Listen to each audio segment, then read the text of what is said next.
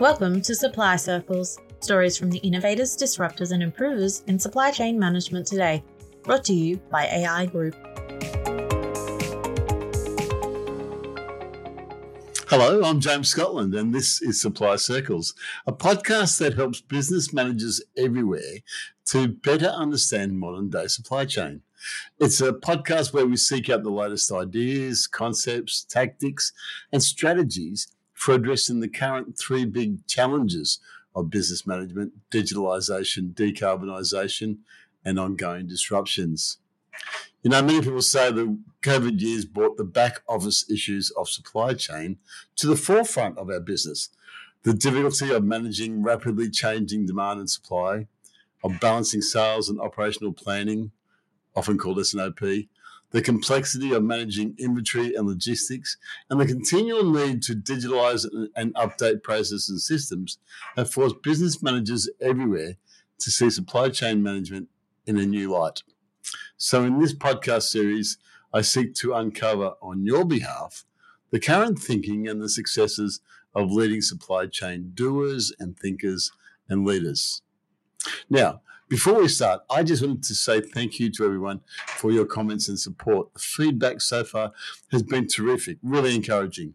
And if you have any ideas for the show or just want to give some feedback, please let me know. Hit me up at james.scotland, one T, james.scotland at aigroup.com.au or at our LinkedIn page or at my LinkedIn page. I'd love to hear from you. In today's episode, I want to investigate innovation, market growth, and leadership, particularly as it pertains to the global food industry. The food industry is a sort of a, a, a classic example of the challenges of supply chain. My guest is a recognized industry leader in the food industry, an innovation practitioner, a business leader with a hell of a CV, and a successful track record that we'd all love to have. She's currently the Executive Director for Innovation and Growth for Simplot Australia my guest, of course, is the irrepressible Angeline Achariya. Angeline has more than 20 years innovation and leadership experience in blue chip multinationals such as Mondelez International, KFC, Fonterra, and Mars. What a CV. And she now runs Simplot, or she's now the top of Simplot. For those who don't know, Simplot Australia is one of Australia's leading agricultural and food manufacturing businesses. They employ almost 2,000 people across Australia and New Zealand and operate five significant manufacturing facilities. As well as operating iconic Aussie brands like Birdseye, Lego, Chiko, and Edgell. it also has diverse operations that include the manufacture of potato, vegetable, seafood, and sauces to supply the frozen, shelf stable, and chilled products to retail and food service customers. This is a big intro, but it's worth it because there's much more to Angeline than just her impressive and demanding day job.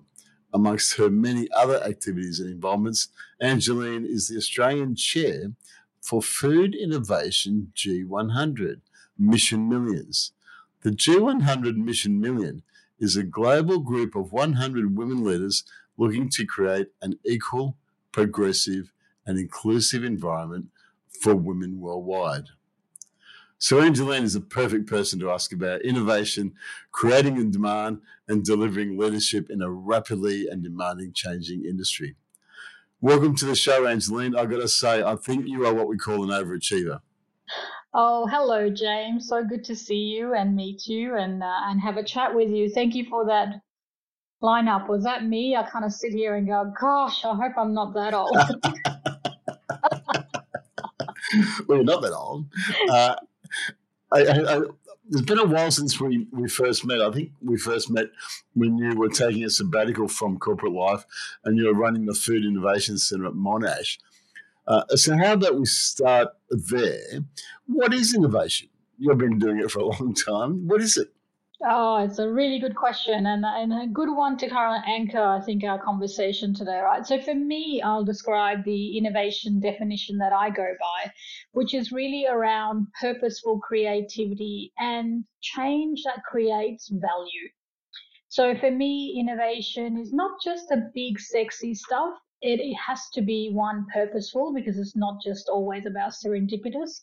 Um, and it's about any change that creates value. So it doesn't matter where in the supply chain or in the global value chain you are, or what you're doing, or what organization, um, whatever you are doing, it creates value. So I'm at the front facing at the consumer land, if you will, and part of that is new products, new services, and therefore that creates value.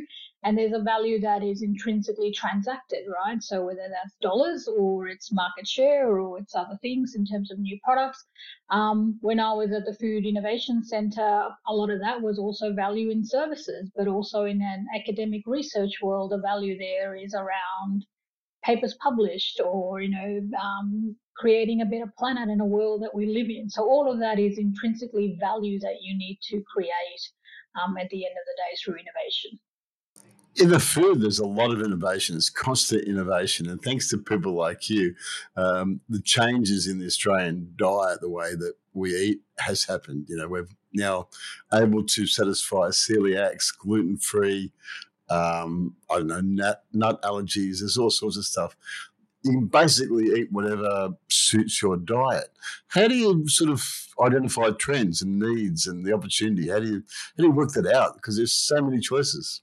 I agree. So many choices, and you know, humans are very varied, and we all have our own needs, right? So, I think you hit the nail on the head. Is is how do you actually develop and design products to the right market and the right consumer?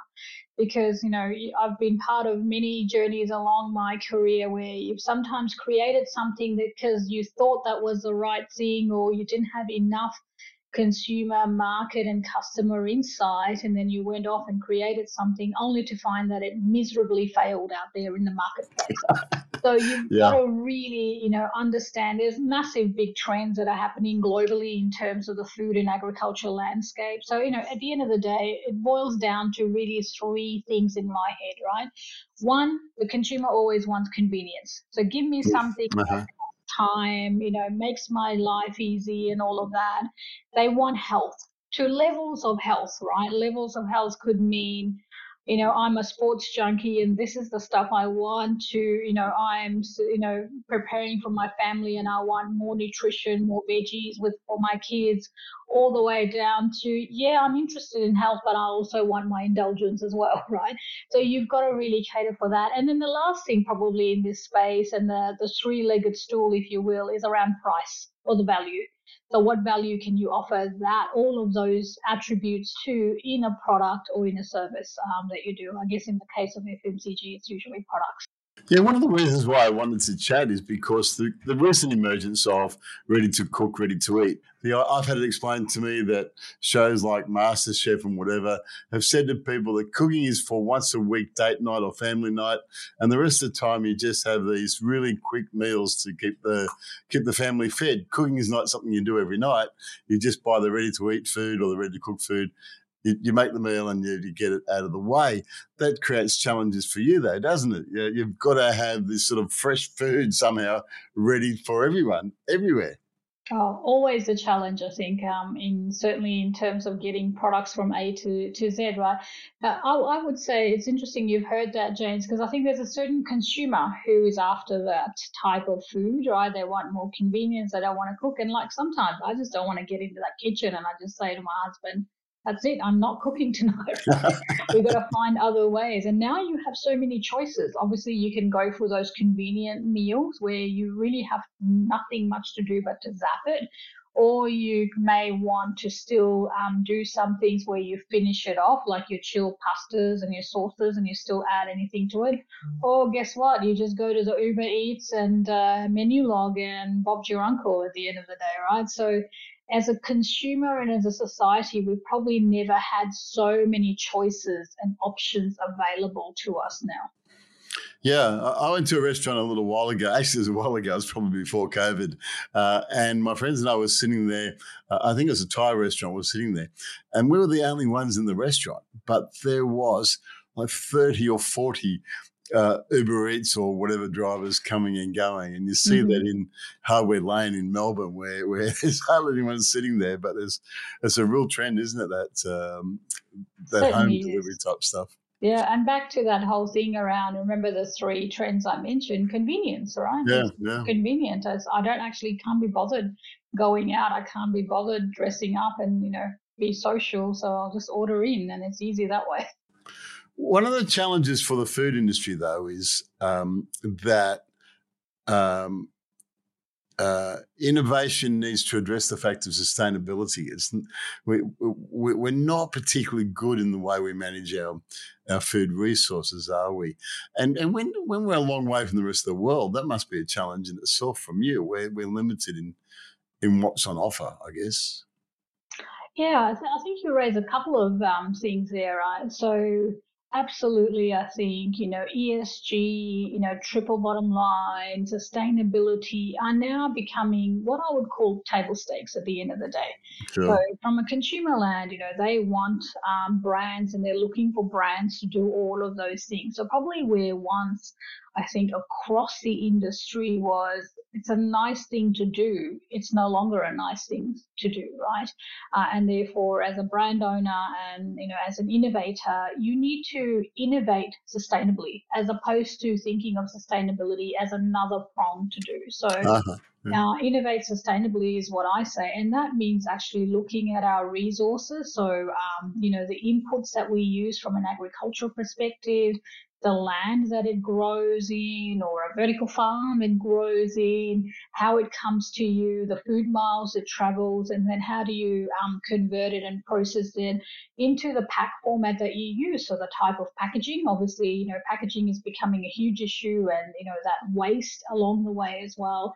And then how do you do it in an optimized way so that from a consumer perspective, you're also trying to minimize as much waste as possible. Mm. So, you know, as a product developer now, now, you're probably thinking of so many facets that you never did. Certainly, I never did when I was a young product developer back in the day. Don't ask me to do that again, but um, it's certainly come a very, very long way where you're now holistically essentially looking at the total food system as opposed to just creating another new product. And that's part of what we're talking about in this, this podcast, this whole end to end type of idea that you can't look at it as uh, as separate parts. You've got to look at it as the, the whole thing, and, and, and, food is is classic there. I'll pick up some of those issues in a, in a second, but but you, how did you end up in innovation? well, I, I, think you know I, have heard you speak elsewhere where you've said that you were um, a farm girl from Fiji. Is is that right? Yes, yes. I grew up in Fiji, so I'm Fijian Indian descent, and you know my parents migrated uh, for a better life with their children to Australia. So, but in my formative years, I had you know enormous fun um, spending school holidays at my grandparents' farms, um, and they were sugarcane farmers. My dad was in agriculture, so we were always at agriculture show. I had like chickens that would you know be very lovely chickens I had um, that will go up for shows and win trophies and things like that. So I had the chick of the year or something like that, right? Don't ask me what we did with afterwards. That's not what something we wanted uh, but you know, I mean, I think those kind of things really stemmed in me and inspired and sparked this um, curiosity of food and how food comes to be, and then what else could you do? So it was a no-brainer almost to then go to uni and go, um, oh, I'll study food. And the advice to me was, well, actually, yeah, pick food because at the end of the day, everyone always needs to eat, right? So you'll always have a job. Very pragmatic. That was my dad. so here I am 20 something odd years later. And look, I, um, I, I want to say, James, I fell into innovation because that's the path I needed. No, I didn't. I actually, it was just opportunities that came. And I think some of the things that were probably, um, I think the way that perhaps I'm naturally wired, where I'm always tinkering or I'm always looking for improvement. So that creative outlet in food design was exactly that. And the fact that you could, uh, do something and create something that met a need and a desire from a consumer perspective, and sometimes actually create that need that the consumer didn't even know that they wanted as well, right? So that was all the fun of it is unearthing those insights, then designing and creating the offer, and then how do you actually communicate it to them so that it does become sticky on the shelf or online or wherever, or through a restaurant or cafe that you're um, sending it through. Yeah, it's really thoughtful process, isn't it? Well, it is. Whilst you were being thoughtful and, and innovative, I was traveling the world, and we won't talk about what happened then either. uh, but you know, what I wonder when I when that was happening, you you sort of go to places and, and eat their food, and it'd be fabulous. But now I can go to Melbourne and eat every food in the world. Uh, I can. Uh, are we becoming more homogenized? Uh, you know, I can I can get some of that home delivery food uh, from a you know ready to ready to eat type place, and they can give me every possible selection around the world. Are we more homogenized as a world, or is it still very is food still very exciting and different around the world? Oh, yeah, I'm biased, so I would always say that I think we, you know, food is very much exciting. I mean, how blessed are we to live in, you know, I'm oh, absolutely yeah. living in Melbourne or in, in Australia where we have such great food, right? We have such a melting pot through our migration of cultures who've brought all of their recipes and all of that. You don't actually need, even need to travel the world to now try those foods yeah, you're probably yeah. trying in your travels. Yeah. So I think we've become probably, I like to call it, um, so we all heard of globalization. I like to call it sort of localization. Oh, okay. Uh, you kind of bring the globe and localize it to the taste. It's like very in the early days. Do you remember when the, the Chinese first came? I think it was the gold digging time, right? Back in the day what was the offerings that you had in a Chinese restaurant? Probably uh, beef and black bean, a lemon chicken, and all of that. Sweet and sour pork. Yeah, uh, exactly right. To fast forward now, where you're actually getting regional Shanghainese mm, or you know mm. um, Guangzhou cuisine. Yeah. How wonderful is that? And you know that just you know I know blows my mind to go, wow, what else can we be getting in our little backyard of, of Melbourne or Australia if you think about it? Uh yeah. It's exciting though, isn't it? Uh, but how do we feed all these people and how do we do that? There's so many changes. I, I read somewhere recently, I think this is right, that uh, we're not eating as much meat as we used to. Is that is that right? Do you know about that? That meat consumption has dropped as people consider healthier options. I think depending on what data source you look at and where it is. So I, if I step back a little bit just to kind of um, give some context to that, as societies evolve around the world and they become much more wealthy and mm-hmm. people start getting jobs, the, the first thing people go for is protein. Yep. And now protein can come in many sorts. It can come from an animal source, it can come from a vegetable source, from a dairy source, from nuts and other things, right? So as societies develop and populations develop, they are looking for protein. And I guess what's happened over in the time, and probably most recently, you would have heard about the alternative protein movement, right? So essentially, that sort of category has started to really answer the question are we going to have enough food and enough protein to feed to you know two billion more mouths uh, by 2050 um, it is yeah. right so that's huge when you think about probably the pressure of, on our planet mm-hmm. uh, and some of the challenges that we see in the form of climate change that is coming at us right now so for me you know it's it's really not about over to, you know, are people eating less animal protein? I think it's actually people are making some choices and complementing and there's a bigger population of of course there's a population of people who are vegetarians people who are vegans would never go there but then you have this bigger population of what i call flexitarians or reductarians mm-hmm. like me mm-hmm. who are choosing uh, in my diet to incorporate more complementary protein sources, so not always from the animal source, if you will. Yeah, I, I think that probably makes makes sense logically. I mean, we, we, we still eat meat, but just have more choices now. We want to mm-hmm. we want to mix up our diet as well as what we're we're eating. The difference between you know what we eat and what we choose to eat, I guess. Um, is innovation stifled in Australia because of the structure of our supply chains? We've got two or three big supermarket chains. We've got a number of big big restaurants. Are we stifled by that? Do they sort of dictate, or does it give you a bit of leeway to sort of go to them and say, "Hey, let's try something new"?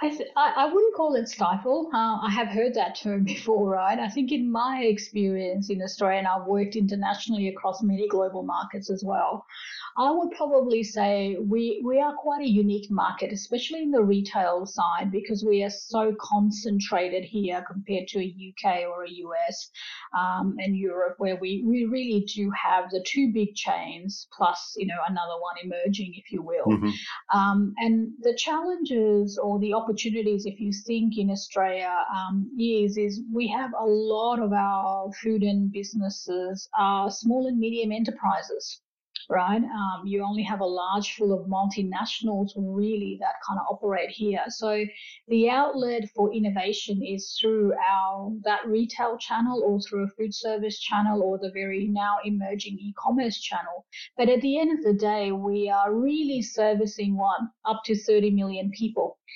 So innovation is always going to be limited on a big island, if yeah, you will, okay. right? Yep, um, and I think the opportunity for the agri food sector, so agriculture and food, is to start to look global, look at yeah. Asia, look at, you know, and we are in such a unique position uh, in terms of where we sit at the doorstep of all of Asia, and that's huge, right? Um, and the role that the Australian food bowl can play. So I would think it's more, rather than a challenge, is actually more an opportunity and how businesses start to reframe, if you will, the problem to solve. Yeah, fabulous advocate for the food industry. I, I, I think um, one of the great. I want to come back and talk about uh, leadership and and sustainability and some other issues um, after the break. Before we do that, one of the great innovators in Australia is a, a lady called Ronni Kahn. I'm sure you know Ronni uh, from uh, from Oz Harvest. We're, we're two fans of her. Do you just explain what she does and how you see her leadership? Yeah, actually, she just got a leadership award the other week. I think yeah. I noticed. I can't remember where it was from, but you know, absolutely, it was kudos to Ronni. And look, she's one of the, I would say, one of the role models I look at. Um, you know, in terms of what she's really done and what she's really addressing is food security and food waste. When you think about a country like ours, where really a lot of the stats say that we can make food for 60 million people Yet I hear stats from Did places Did you like say 60 million? 60 million, Wow. yes, Wow. right? That's how much capacity we have in Australia, and we've had that for the last so many years. But yet, the stats that I hear from places like Food Bank and no doubt with Oz Harvest as well is that one out of three children come to school hungry, Unbelievable. right? Um, and, you know, in the pensioner world, you know, I, I, can't remember the stat, but it's quite shocking that our pensioners also sometimes are not getting enough food, enough nutrition to eat as well. Um, so it's just the equation never makes sense, right? You go, hang on, we can grow so much, and we can produce so much, but it's not getting to the right people in the right places with the right affordability. Mm, mm, um, mm. And therefore, I think the work that Ronni has done, and she's done several of this, and I've been watching her over the years. I've had the opportunity to meet her as well. But, you know, she is trying to make a dent in this world and the problem to solve around food waste and food security. And, you know, we need more Ronnies out there that can help do that. And there are many other organizations with Oz Harvest, Food Bank, and others who continue to do that. But we also need to think, because we're such an agricultural country, we need to make sure that we're maximizing all of our crops and our produce to the best we can. And guess where, you know, at the end of the day, the food industry is very great at converting some of this into great new tasting products. So I think there's a huge role that we can play connecting our agriculture and our food manufacturing much more better as well. Yeah, oh, I mean, I've heard stats of you know like forty percent of food, forty percent of farm produce is is dumped on farm because it doesn't yes. reach standards. That's just unsustainable. I mean, that's just just this mad. Totally. And why did we create the standards that we did? You know, how have we trained the consumer to not want a bendy banana? Yeah. And a banana needs to be this length, this width, or whatever it is, right? But ultimately, at the end of the day, it still has the right nutrition profile and everything. So we're almost creating, if you will, the Ford model. You can have it in every color, you know, and it's going to be black. Right? Except black. yeah, that's right. that's right. When I grew up, I, uh, you know, I, I, grew up eating really knobbly, weird-shaped tomatoes. I'm pretty old, except I'm pretty old. Um, but also, we used to go with the sniff test. You know, you'd open yeah. the milk up and sniff it and go, oh, no, that's okay. But now you've got use by dates. And I think there's a fair bit of wastage because of these arbitrary food. I'm sure there's a big reason behind all of that. But I think use by date, I wouldn't be doing my job, I have to say, right? Absolutely, you need to adhere to because we don't want anyone having unsafe food. Yeah. But I yeah. think best before um, is an opportunity to to evolve and to look at. And maybe that's where the sniff test more comes in. So milk used by, please um, pay attention to that date. Well, to to all the kids out there, yeah, I've made mistakes on that on that one. I bet, and this is not good. I can tell you. All right, yeah. when we come back, let's talk about uh, your uh, your uh, other project, the uh, 100 Women. Thank you. If you have supply chain or business improvement challenges, contact AI Group's Business Improvement and Growth Hub. The Big Hub is a library of practical and relevant resources designed to assist member businesses to grow and improve. The Big Hub also includes an extensive network of experienced, pre qualified business improvement consultants. For more details, contact big at aigroup.com.au. That's big at aigroup.com.au. I'll tell you a funny story, uh, Angelina. A few years ago, I was invited to speak at a conference in Sydney, uh, which I did speak at, called uh, Women in Supply Chains. And they asked me to be a mm-hmm. subject matter expert. So I emailed them back and said, Do you want me to be a subject matter expert on supply chain or women? And the the organizer rang me up and she was in a flap saying, no, no, no, no, no, no, no, no, don't talk about, don't be a subject matter, matter expert on women. And I said, well, that's good because I'm not, you know, I'm not going to, I'm not going to go there. Um, just a, just a funny story. I don't, uh, don't try and be a, a subject. I should never be an expert on women. I know that, but you oh, are. Like I can't be an expert on men. No, no, men are from Mars and women are from somewhere else. That's it. Um, Tell me about Missions Millions. It sounds 100. G100 Missions Million. Yeah, so the G100 Mission Million is basically a global organization and it's run by a lady in India. Um, and I guess the, the reason um, that she brought the G100 together, which is really to also influence through places like the United Nations and, you know, the, the Gs that happen like the G20s, the G50s around the world. And her vision was really around essentially the problem to solve. We're not going to wait 100 years for gender parity to happen right? So she's created this movement, and that's exactly what it is. And basically, um, um, brought and is bringing together like-minded women um, who are interested in working towards gender parity in their specific areas of interest and their sectors. So G100 is essentially a collective 100 women around the world that come together, and so I'm the Australian chapter for food innovation. Uh-huh and so I chair from my country. And I guess really my mission is is how do I bring together a hundred women who are passionate about food innovation in our country, um, who are doing fantastic work, whether they be um, farmers and growers, whether they be um, startup, whether they be business leaders or they're scientists, they're engineers, all connected in the world of food innovation, which we know is very broad.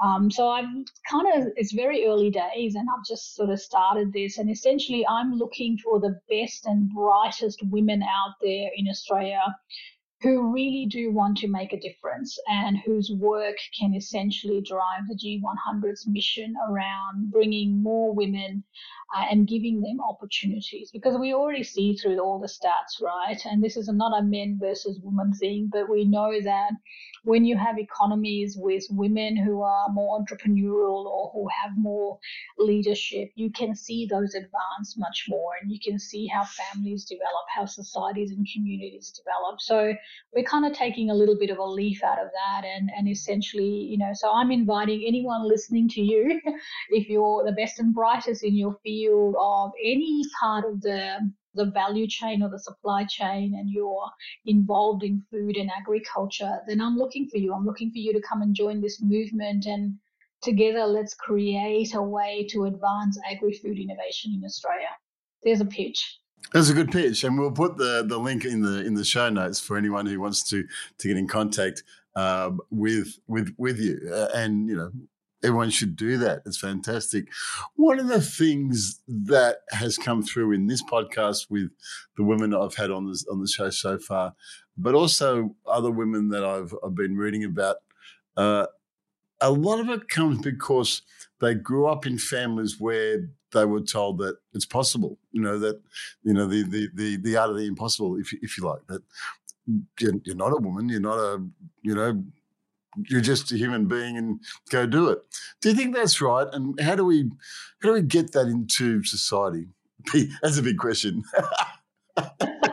Yeah, and I'm probably also one of those women who, you know, you that I also probably grew up with a, a little bit of um, gender stereotypes as well, coming from a Fijian Indian descent, right? Mm-hmm. Um, and that was um, either it was from my immediate family or it was my surrounds, right, in terms of what you could do. Uh, but I, you know, I think it's such a huge opportunity. You know, we we should always, and I always say to myself, we are humankind first, yeah, regardless yeah. of what we look like, what color we are, or what kind of gender we have, right? And as a human, you can absolutely do anything that is possible. If we if we could teach that in our schools uh, and you know do that, but and you know you always you know you watch videos of um, you know um, um, and there's a whole lot around, um, you know, diversity, equity, and inclusion out there. But you know, still, I think sometimes I still have to pinch myself to see how stereotypical we are. Um, as a society, even even though we've moved far, we still tend to go back to some traditional norms in terms of, you know, if I say to you, you know, can um, name a pilot, yeah. would you name a female one or would you name a male one? You well, know, well hopefully that's or not. well, hopefully that's changing. Uh, I mean, I. Uh, I yeah. think it is, but probably slowly, huh? Yeah, far too slowly. Far too slowly. Yeah. yeah. Um, do you do much mentoring? Uh, and and what do you and, and how do you mentor? I do. I, I one of the the joys and the energies that I get um, is is through my mentorship. So I I do mentor individuals, uh, and they can be at different walks of life and at different levels in their career. I also mentor startups, um, and that's an area that I get a lot of interest in. And over time, I've also mentored, you know, small and medium enterprise sort of um, leadership and CEOs as well. And that's again, again coming from business leadership or innovation as well. So I do get a lot of joy. It's an opportunity for me to um, not just to give back, but also be a lifelong student. And I'm a huge fan of that. I'm a lifelong student, I always say. So I'm always learning. So even through my mentorships, uh, I'm continuously learning myself as well mm, mm. Um, through that. So it's not always one way, it's actually very much two way. Yeah. A, a good thing about mentoring is that they, they generally are from a different generation, a different age group. And, and so mm-hmm. you learn so much from the way they see the world from from their eyes. You know, I agree. It's a it's a great way to to mentor. Is it different to mentor innovators? Um, depends. I think, um, um, and it depends on the area of the need with a with a mentor with a mentee, right? So. Um, people you know over over time it's been you know someone who's wanted to work on their career path uh, at times, it's been about actually, I've got a really cool idea that I want to launch in the marketplace, and I have no idea how to do that. What mm-hmm. are the steps I need to go through? Uh, or it could be, you know, I'm having a um, a challenge um, leading my team, or of individuals who are remote based versus um, in based, right? So yeah, yeah. it can be various things, and I think part of the a mentor mentee relationship really is be purposeful. So similar to innovation, purposeful, right? Okay. Um, and and be otherwise, it's a nice talk fest, but mm. I mm-hmm. always go what so what? Yeah, now what? Yeah, yeah. yeah. Um, it's it's got to be you know purposeful, and that's individually for me because I I like to make sure that I'm having an impact um, at the end of the day and making a difference. And that's that's the things that drive me personally. Being clear on your purpose and then just keep asking the next question. So what? So what? Mm-hmm. So what? Yeah. We, we, we, need to move on. I said we'd come back to um, sustainability. Recently, we heard the the news of Red Cycle, I think it's called, uh, had ceased operations in Australia. One of the big issues in food, and in fact, all supply chains, is the, is packaging. The, the amount of waste that we have in packaging. What's happening in that space? Just in a in a, in a few minutes, uh, are we moving towards more sustainable packaging? Um, what will happen with red? I don't know. Pick it up wherever you like. uh, look, I, th- I think you know it was um, it's a sorry state to see what's happened with Red Cycle, but um, the program is on pause. Doesn't mean it's gone, right? So I absolutely believe and hope that it will come back. I think there's some other interesting things also happening in this whole um, journey of how do we get to less waste from packaging and more sustainable packaging um, formats, if you will. So, um, part of the AFGC, we have the NPRS, which is the National Plastic Recycling Scheme, and they've actually started to do a bit of a test with councils around the country. Um, Simplot are also involved in there, um, and um, part of that is is actually to start to look at how could you seg- segregate um, soft plastics, right? And one of the things, the challenges we have is we all have two or three bins, right? And the segregation tends to be really difficult in terms of how do you separate out plastics from your other material. when, am I, when am I a chemist? I just want to throw the bottle away. Why do I have to be a chemist here? Well, that's why you have the yellow bin, right? so you know, there's a reason. And so part of this scheme is actually testing with a, another with with a bag that's given and how we can segregate this out. But a really cool technology is essentially plastic is made up of oils and chemicals, mm-hmm. right? And then they make the film, and then we end up in a bag. Um, um, and and essentially now we have a, a, technology that's really probably come to bear in the last five years or so, more so in Australia, um, and we weren't able to do that. So now we're actually, our government and our industry um, is investing in this. It's called um, chemical or advanced recycling. So essentially, if you were to take a bag, what it will do is through this advanced recycling process, actually go back to the original oils and chemicals that made um, that plastic. Wow. So you could take it all the way back out and then from there reuse those oils again to create new plastic. Wow. Right. So there's the great technology. Yeah. And uh, the journey we need to go through in our country is find a way that we can actually collect the plastics that we have and be able to take it to a location that has that technology so that we can break it down and then go through the life cycle again and create new plastic. So almost you're creating a closed loop or circular economy around this, and therefore you should really reduce the amount of plastic waste that will happen. So that's the exciting thing that's happening. That's that's that's, that's amazing. I feel like we should have spent the whole whole uh, forty minutes talking about the that sort of innovation stuff. That's that's amazing. It all comes down to the consumer at the end, though. We we as humans have to start start saying no more plastic. Stop it. Let's just well, is it no more plastic or, or, is it actually because so back to I want convenience. Yeah, yeah. I want, you know, health and I want price. Mm. So how do you want your food? No more single use plastic, I probably is, yeah, is no, the, is yeah. yeah. And, and, and how do you and what is the role of the consumer in helping create that closed loop cycle? I think there's a role that everyone, every, I actually say there's a role every actor across the supply chain plays. Mm. And the consumer is equally as important because it's about education, awareness, and the role that they can play to help feed that closed loop cycle. Because if we can't get it from the consumer, how else are you going to? Yeah, right. It's going to become yeah, very expensive. Yeah. And the minute things become expensive, you know, it becomes prohibitive. Back to we only have, you know, no more than 30 million people eventually, right? There's been some amazing stuff come out of this. The, the one that sort of surprised me the most, apart from the plastic, is that we can feed 60 million people and, and we're a, a 22 million country there. That's very yeah. exciting. That's very, very exciting. And hopefully you know, we'll see how that de- develops with positiveness. Uh, we're coming into Christmas.